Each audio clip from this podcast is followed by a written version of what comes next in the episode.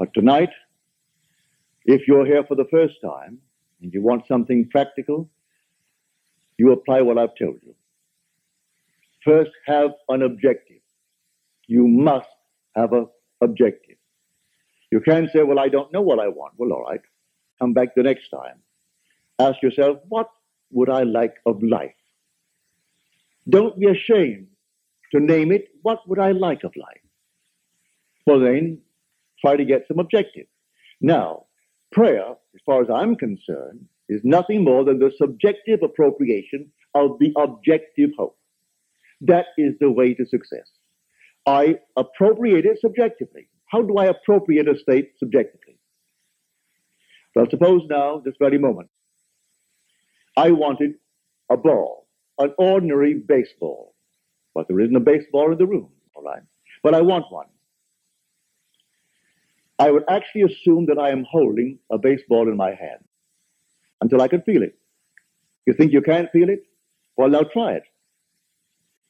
Try to feel what it would be like if you held a baseball.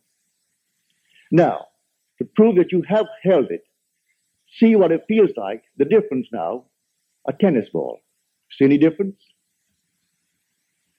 All right, a golf ball. See any difference?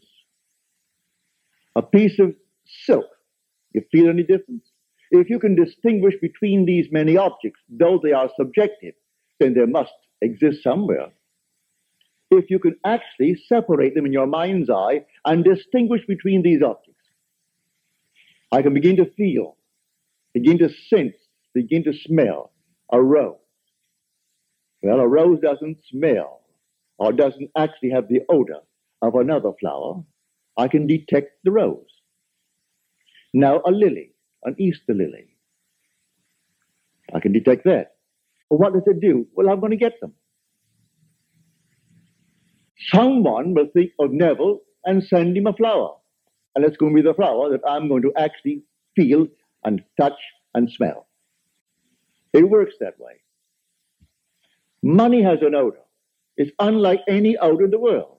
It's more fragrant to the miser than the most marvelous perfume in the world. He can tell it. You put a money bag to his face, and it's like putting roses to mine. He loves it. He can smell money, can feel it. Money has a distinct feel about it. Put a $20 bill in your hand and ask you to feel it, and then put another piece of paper in your hand, and you can tell the difference. There's a difference. It is an odor to it. All this is part of the inner man that all things are possible to him. Try it. Before you condemn it, try it. And if you have the evidence to support my claim, well, then it doesn't matter what the world will tell you.